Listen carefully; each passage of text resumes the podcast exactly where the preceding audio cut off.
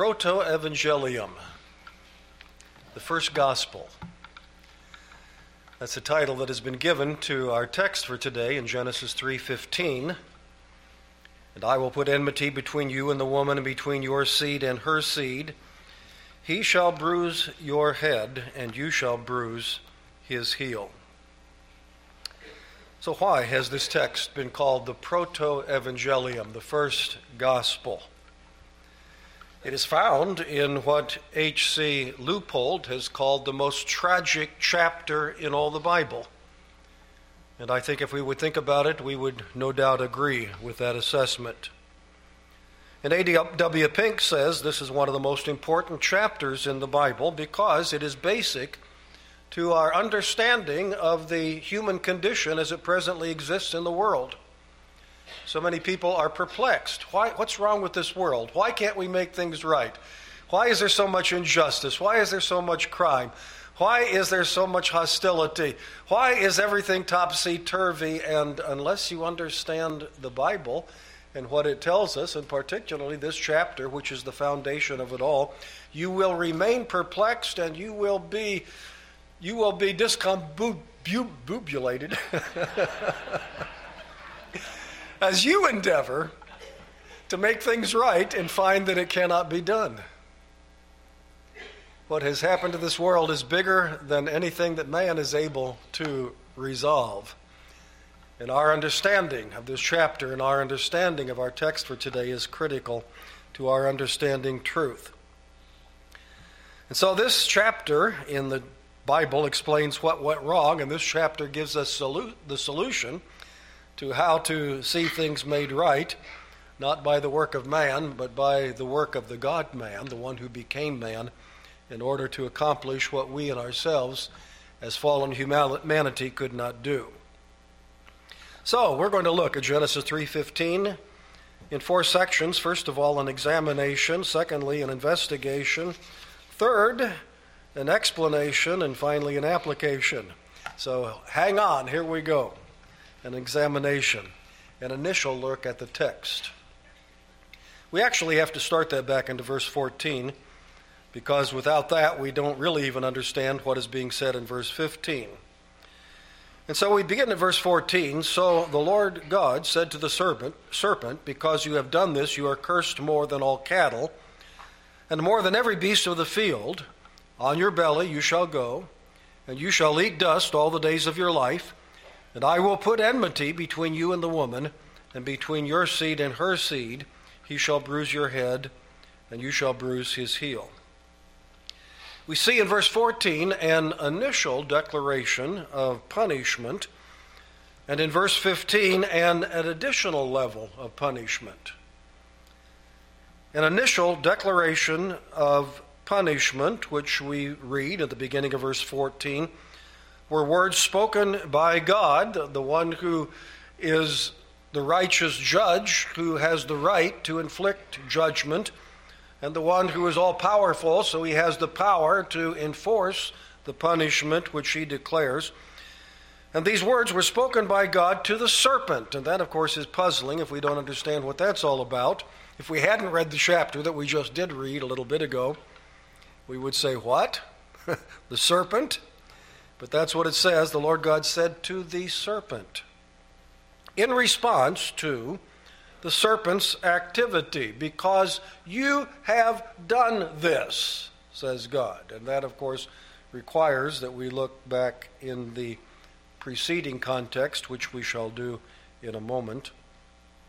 But God spoke these words because of what the serpent had done and gave to the serpent a very severe punishment. Twice he says, more than. More than. I will curse you more than all the cattle, and more than every beast of the field. A very severe punishment is inflicted upon the serpent because of his part in whatever took place that we do not understand unless we have read the entire chapter. And this punishment involves, on the physical level a humiliating trans- transformation. And on your belly you shall go, and you shall eat dust all the days of your life. The details behind that statement are not given to us, but the implication seems clear enough that apparently this serpent formerly walked upright. And now, as judgment, he is going to be forced to crawl on the ground. The serpent apparently was a very majestic creature, a very majestic animal, one of the highest creatures that God had made. But now he's going to be one of the lowliest creatures crawling in on the ground and, and uh, being forced to, to uh, partake of dust just simply because he is consigned to this, this location on the ground. That's the initial declaration of punishment. But then we move from that into our text in verse 15 and read about an additional level of punishment that moves really from the physical into the spiritual, but the exact connection is not easy to figure out in every case. But now we read, and, this is in addition to what I said, what God said in verse 14, and I will put enmity between you, the serpent, and the woman, and between your seed, the seed of the serpent, and her seed. He, the seed of the woman, shall bruise your head, and you shall bruise his heel. That's the text. That's the proto evangelium.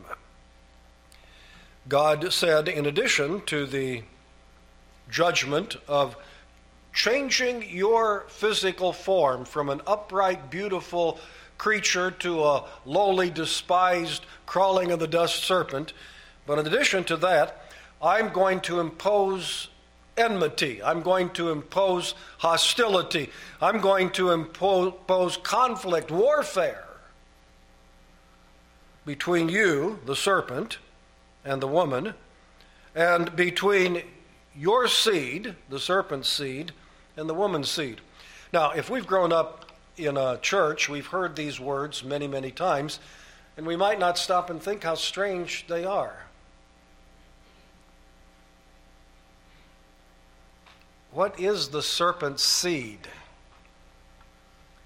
Indeed, even what is the woman's seed? That's a little easier to understand, but the serpent's seed, and how does this enmity and warfare work out between them that God has imposed? But there is imposed hostility and there is inflicted injury, and for this I drop to the bottom of the text for my second one, second point, and that is, and you, serpent, shall bruise his heel, the heel of this woman's seed.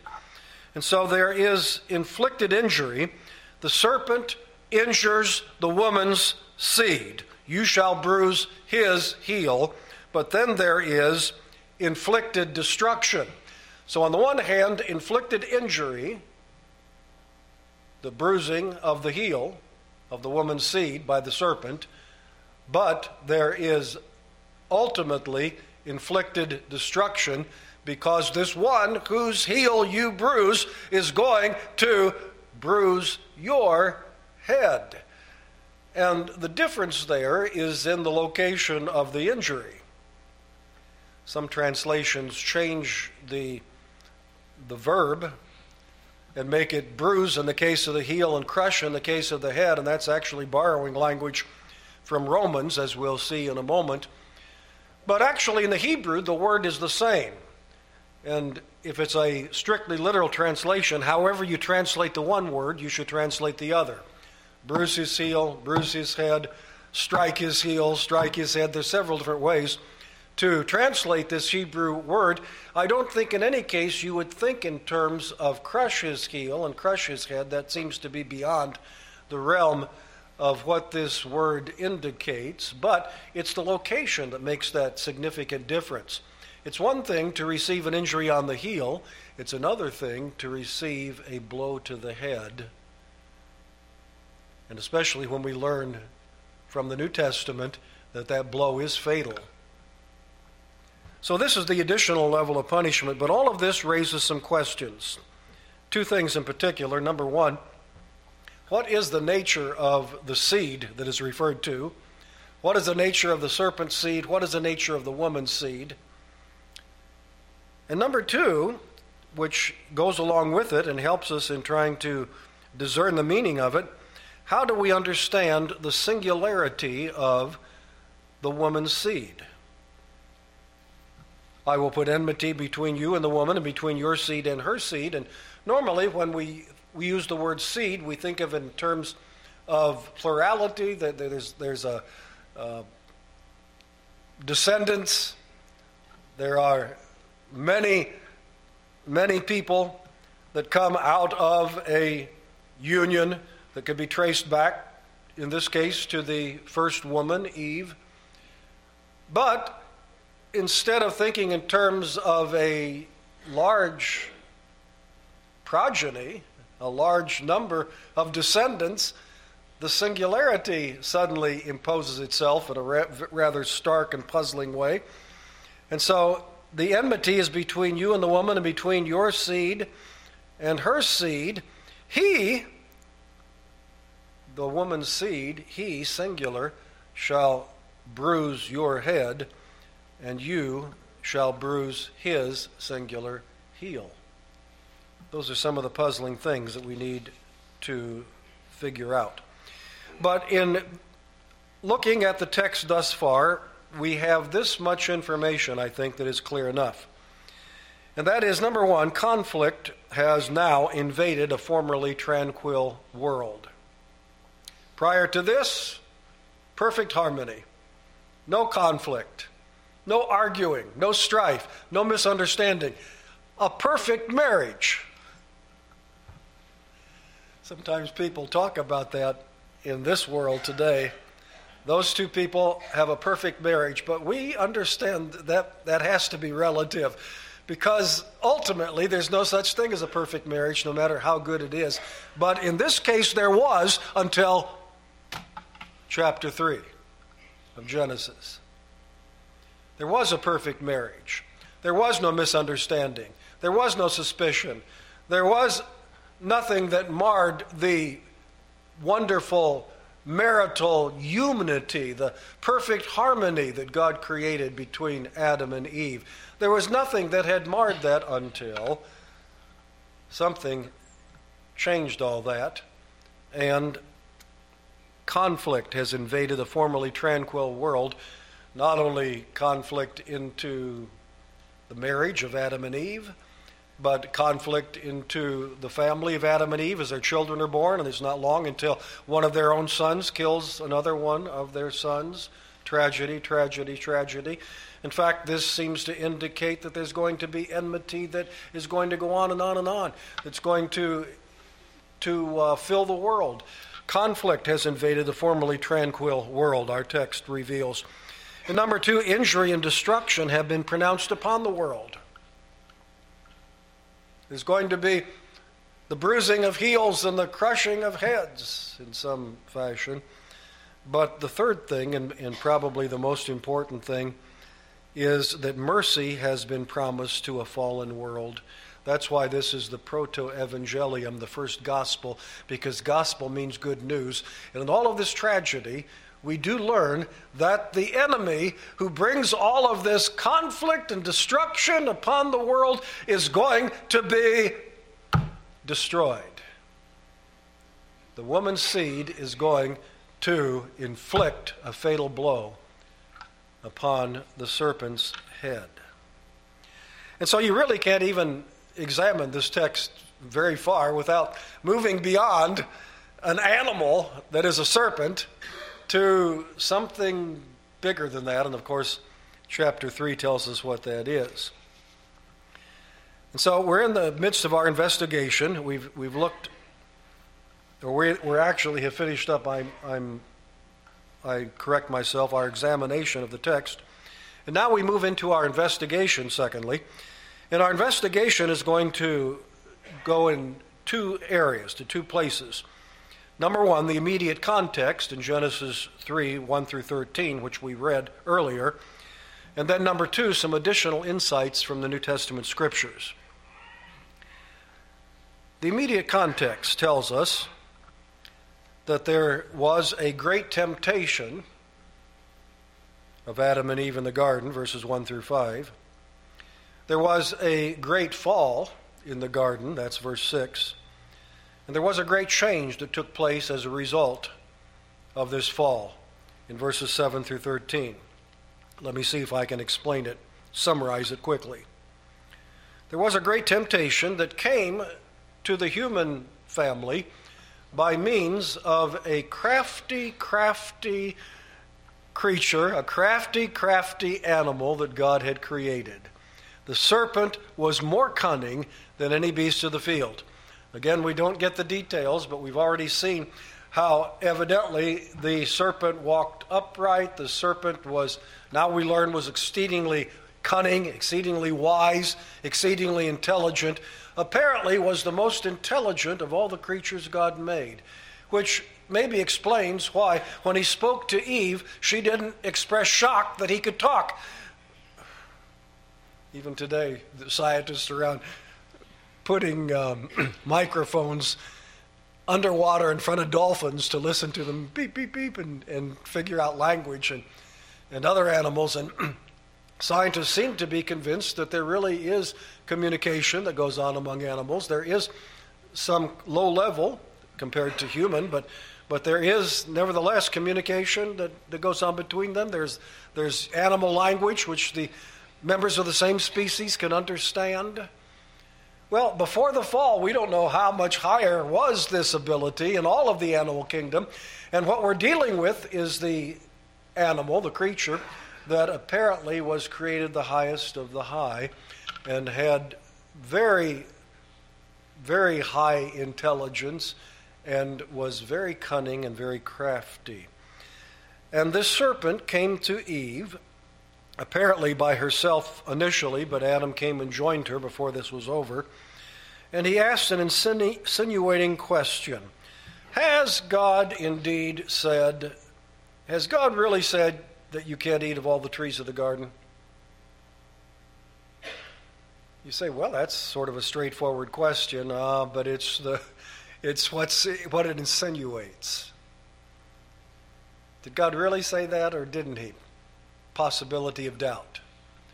When God said that, was he being good and kind and loving and merciful, or was there something else going on in God's activity, in God's plan, when he told you that you could eat of the trees of the garden? And, and so we see this troubling response by Eve. She responds to the question and says, Well, yes, he said we can eat of all the trees of the garden except one, the the tree of the knowledge of good and evil in the middle, midst of the garden, God said, We can't eat of that one, and God said, We can't even touch it lest we die. Now, right there, most students of the Bible have identified another problem because there's nothing in the text to indicate that God said, If you touch it, you'll die. He said, If you eat of it, you'll die. So here is a generally correct response, but there is a dangerous exaggeration. Again, on paper, just looking at it, it doesn't look like a very large exaggeration, just a little bit. But oh, the implication. God's prohibitions are so large. God's favors are. Eve minimized God's goodness, minimized God's favors, as if eating of all the trees of the garden wasn't gracious enough but one restriction, you can't eat of this one, you can't even touch it. God, God is just so overbearing. God is so demanding. And that's her troubling response. To which the serpent comes back with a fatal contradiction and says, Oh, no, you'll not die. A lie. You'll not die. But and he insinuates that God's character is defective when he says, the problem is God knows that you'll, if you eat of this fruit, you'll, you'll understand the difference between good and evil, and you'll become like God. In other words, God's protecting his territory. God's jealous of his prerogatives. God knows that you will become something like junior gods if you do this. That's why God is keeping you from it. Insinuations and and uh, uh, blaspheming really the very nature of God. And so this temptation had its effect upon Eve, and we find the great fall in verse 6 as the woman saw that the tree was good for food, pleasant to the eyes, desirable to make one wise, she took of its fruit and ate and gave to her husband with her, and he ate. Eve partakes because she decides that there's not anything dangerous about this fruit after all. There's no good reason for God to have prohibited them from eating of it. Why? This, this fruit is desirable. It is pleasant. It is beneficial. It's good food. It's beneficial to the body. It's beneficial to the mind. It's, it's going to make me wiser. And so she takes the, the lie, takes the bait, hook, line, and sinker and she eats of the fruit, and her husband has apparently joined her at that time, and he realizes apparently what's happened. And she gives him the fruit, and he probably makes a split second decision, and he eats of it as well. We're not sure. So, some have speculated that he couldn't bear to think, he knew that, he, that sin would separate Eve from him if he didn't join her in that, and he couldn't bear to be separated from her. So great was his love for her. That's a possibility, but it's only a speculation. We're really not told why he made this decision, but for whatever reason, he did it understanding what he was doing. The Bible makes that clear later. Eve really was deceived. Adam was not deceived, but he chose to sin anyway.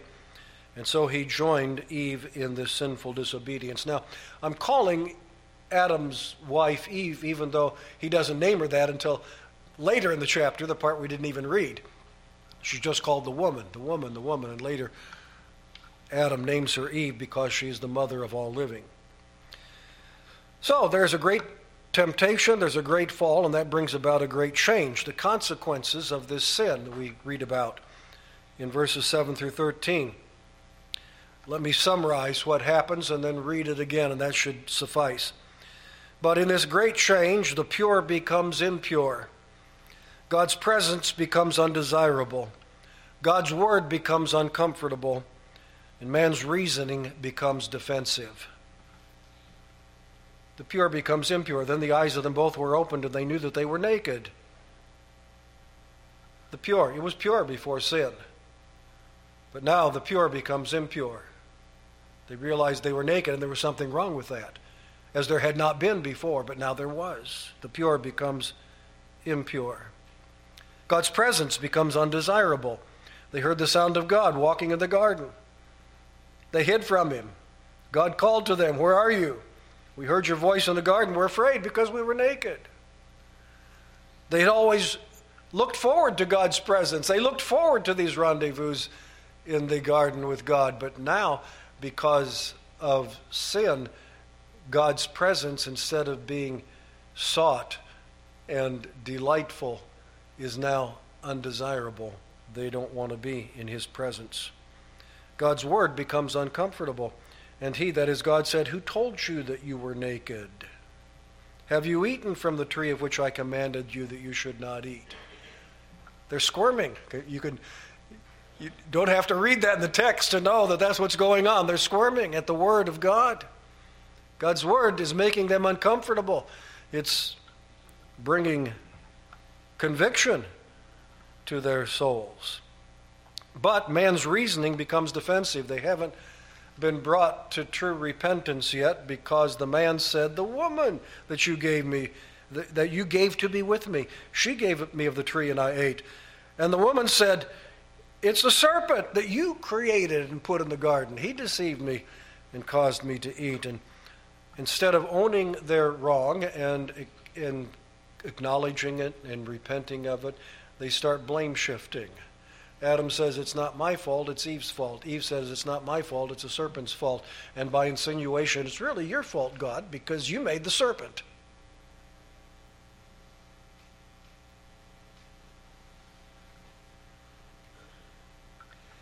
What a great change has taken place in humanity because of sin.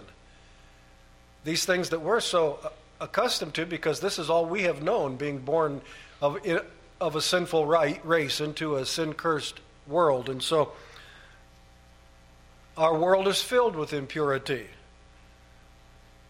God's presence is really not desirable to most people in this world, though many times there are gods made in the image of man, either many times just mentally, that men will worship. If they can make God acceptable to themselves, they're happy to, to accept such a God into their presence. But the God of the Bible, the one true God, no, not that one. God's word becomes uncomfortable. People don't seek God's word. They don't they aren't drawn to it naturally. They are when God's spirit works in their hearts, but they're not drawn to it naturally. I think I told you back in the at the beginning of our church, when our church was only a few months old, some of our people really loved Southern gospel music. Some of you love it now. I enjoy listening to it myself, to be honest with you.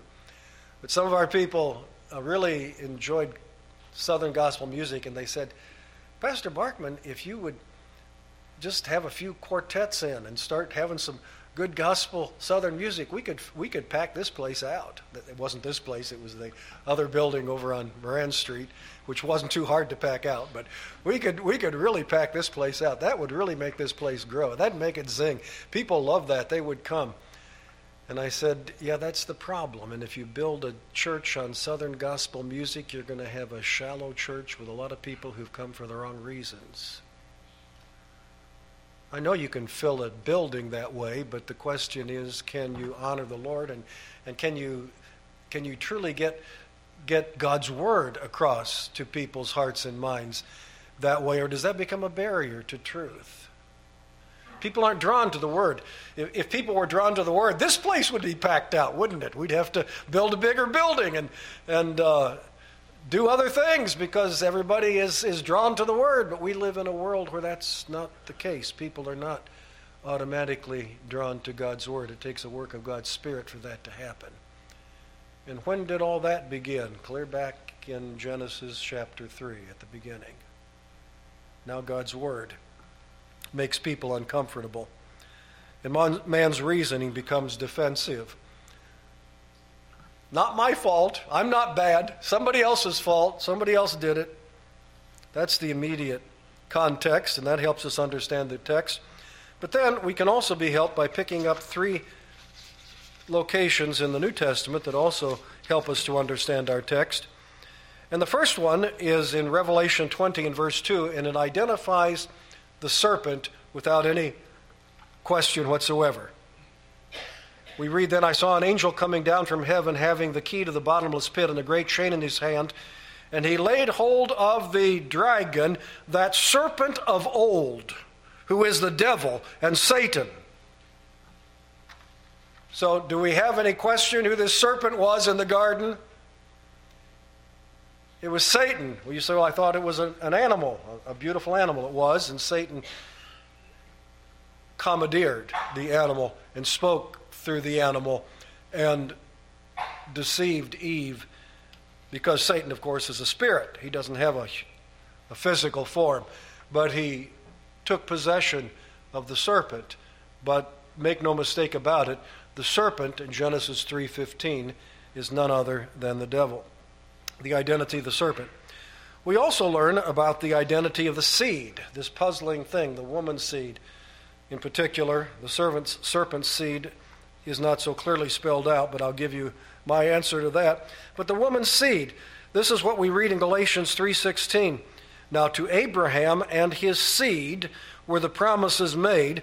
He does not say and to seeds plural as to many but as of one, and to your seed, singular, who is Christ.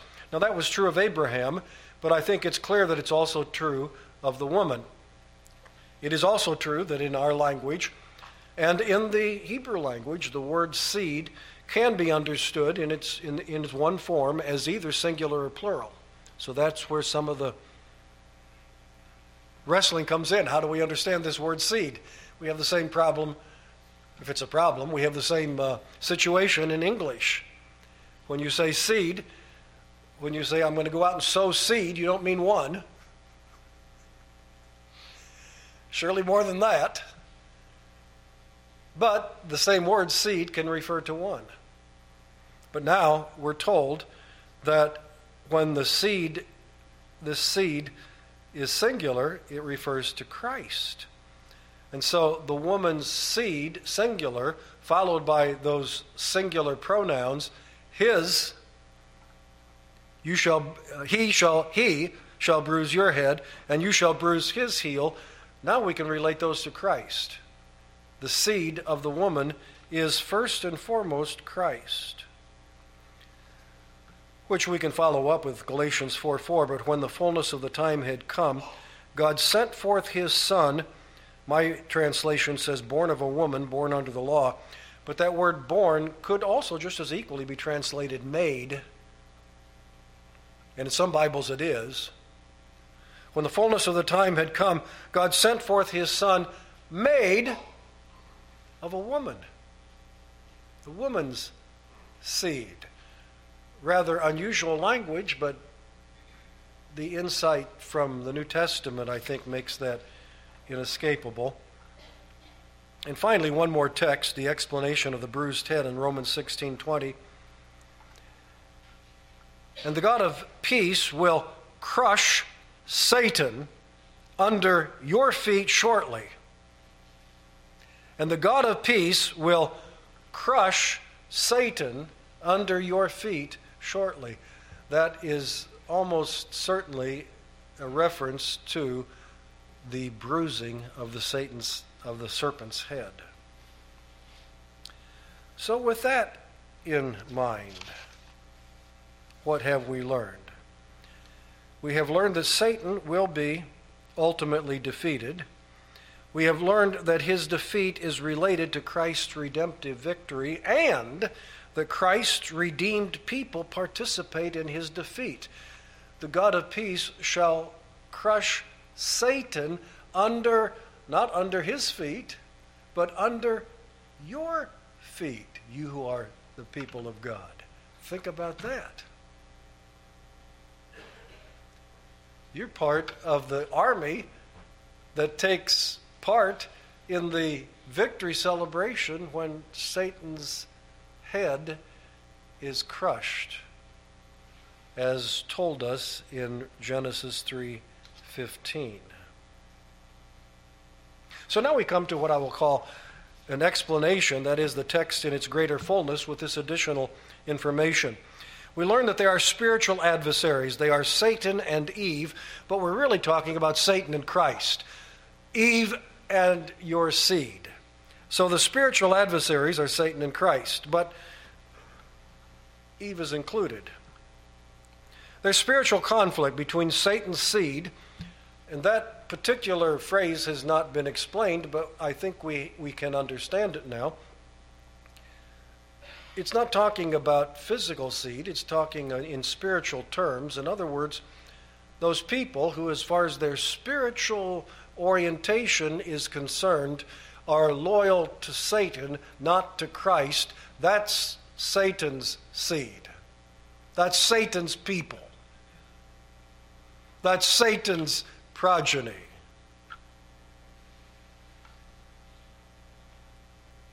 So there's Satan's seed and there's the woman's seed. The woman's seed is singular Christ, but beyond that, all of those who belong to Christ, all Christ people. So then we go seeds plural. And sometimes the word seed in the Bible does refer to progeny in general, not to the literal um, process that brings about a birth. So the spiritual conflict is sin versus righteousness. And Satan will inflict damage. He will inflict damage to Christ all the way to the cross where he thought he had defeated him. And up from the grave he arose, a mighty conquest o'er his foes.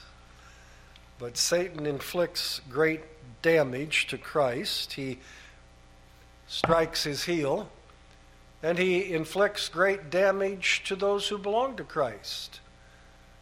We have to recognize that potential, that reality.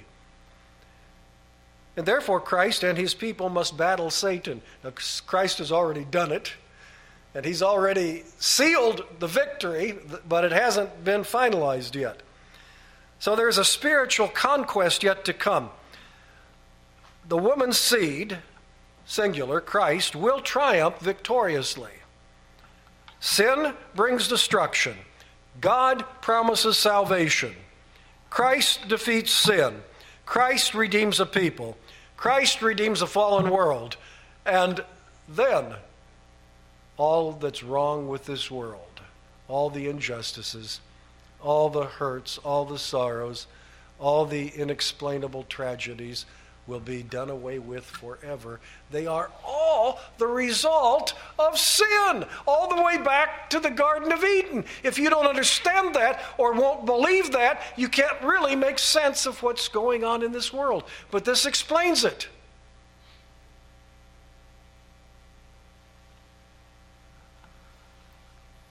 But it also explains the good news of how Christ will win. Christ will conquer. And so the proto evangelium, the first gospel, is, think about it, probably the only gospel that God's people had until God called Abraham out of the Ur of the Chaldees and gave additional revelation. What did Noah know about the gospel? Now, we can't say for sure that there was no other revelation that was given to anybody and was handed down orally. We, we don't know that that didn't happen. But for all we know uh, that's written in God's Word, all we know is Job knew, no doubt, knew this message that had been, no doubt, handed down from generation to generation. God said, I will put enmity between you and the woman, and between her seed and your seed, and he shall crush your head, Satan, and you shall bruise his heel. And holding on to that promise, God will crush the serpent's head. God will defeat Satan. God will deal with sin. That very well may be the only gospel that Job had, the only gospel that Noah had, the only gospel that God's people had. But they had that, if no other, and they believed that. They believed in the promise of God that God had promised salvation. And the details to be delivered later. But the promise is there. Believe it. And those who believe, those who exercise faith in the promise of God, are what? They're saved. They are delivered from sin and from destruction. So that brings me now, in closing, to cover a few applications regarding sin and temptation. We know this, but we need to be reminded. Temptation is always based upon deception and lies. This looks enticing. This looks beautiful. This looks desirable. Desirable to the eyes. Probably beneficial. You'll hear people saying, Oh, I, I did this. It's, it's contrary to the law of God. But it was better. It, it, it, why my adulterous relationship actually made my marriage better and blah blah blah blah blah.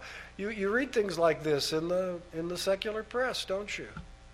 Lie lie lie lie lie. Wake up. Understand. Temptation is based upon deception and lies. And, and, and the worst aspects of temptation is what it tempts us to think wrongly about God. We are tempted to question God's character, His holiness, His goodness. If God were good, He wouldn't allow this. If God were good, He wouldn't do this. If God were good, He wouldn't let this happen to me. I deserve better than this. And so we're tempted to question the character of God. But they are, that's also a lie, a lie, a lie. We may not understand how all these things work, but we know that God is holy. We know that God is good. In some churches, I understand, the pastor is, is in a custom of saying, God is good, and the congregation answers all the time. Have you ever been to a church that did that?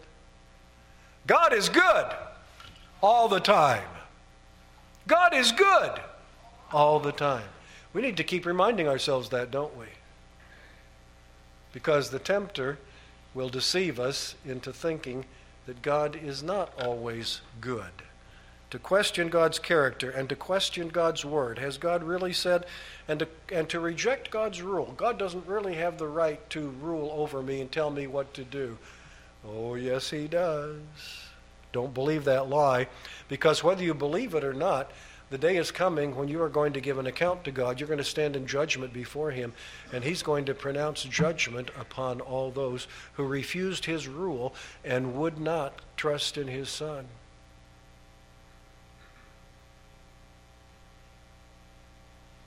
Regarding repentance and pardon, we can find application of this text.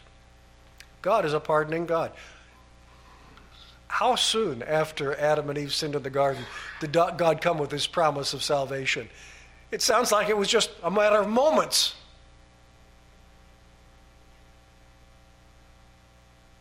That's how quickly God came to extend mercy. Who is a pardoning God like thee? And who has grace so rich, so free? God is a pardoning God. And repentant sinners receive a merciful God's pardon every time. But blame shifting is the opposite of repentance. And when blame shifting is going on, repentance has not yet occurred.